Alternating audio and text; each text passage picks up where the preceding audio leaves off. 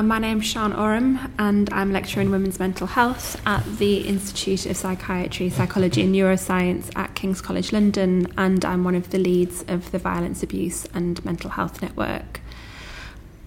I think a lot of the time when people think about violence, abuse, and mental health, they're thinking about people with mental health problems as being violent offenders but we know that people with mental health problems are more likely to be the victims of violence than the perpetrators of violence.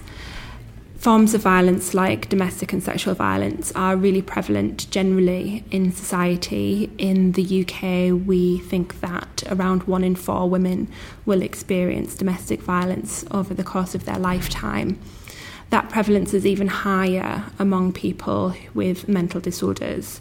There's an increased risk, we know, for people um, with depression, with anxiety, with post traumatic stress disorders, with a range of different mental health problems. It really seems to go across the range of different disorders that people might have.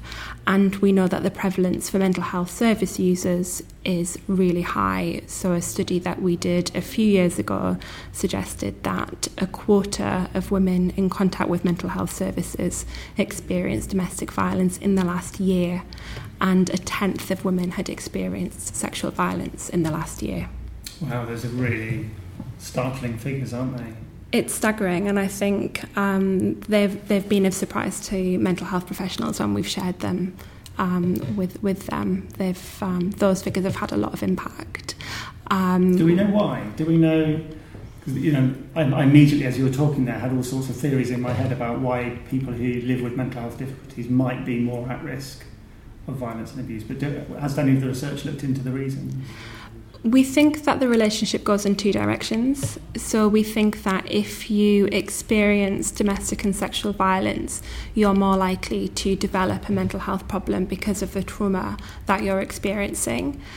But we also think that among that if you have a mental health problem, you're more likely to be more vulnerable to experiencing domestic violence. Um, I think there's a range of different there's a range of reasons why that might be and we need to do more to disentangle that.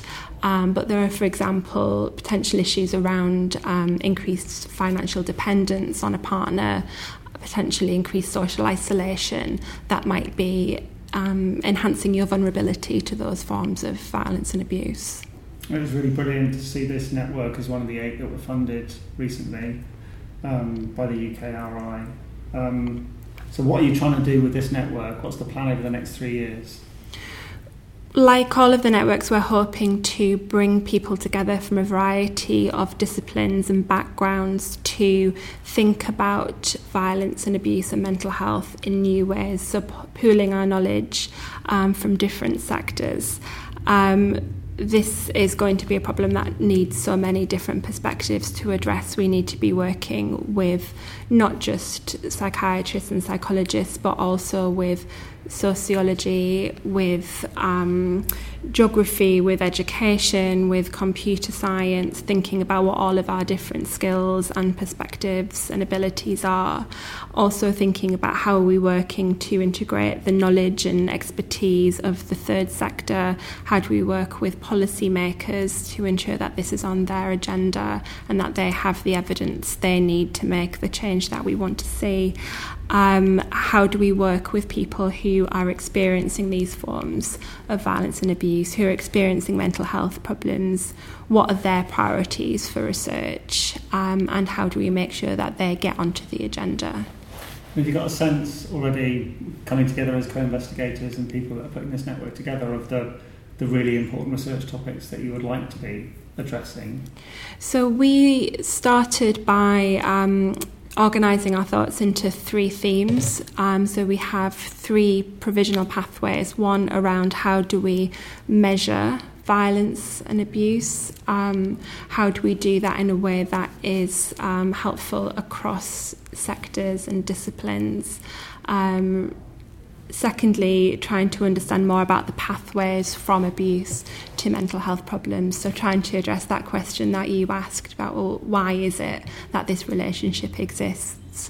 And then thirdly, thinking about what interventions could we be using to try and prevent violence, abuse and mental health and also trying to mitigate the impact of violence, abuse and mental health. So trying to interrupt those pathways that we've identified.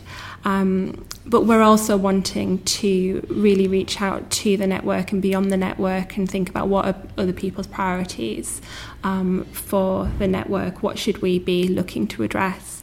So we're working with the McPin Foundation and they're going to be running a research prioritisation um, over the coming months that will be doing exactly that, reaching out to work out where, uh, where should our focus be.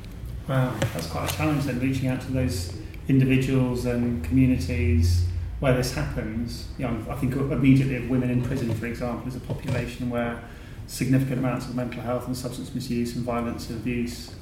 Um, how's that work going to happen? Because those PSPs typically are kind of online surveys these are going to be online surveys, and so we're going to be trying to work with um, as many people and organisations as we can, and really asking our network members to uh, tweet about um, the survey, distribute it within their mailing lists and networks, um, and really try and you know, ex- extend the reach as much as we can. Fantastic, that's great. So I guess you mentioned the kind of policy making perspective on this.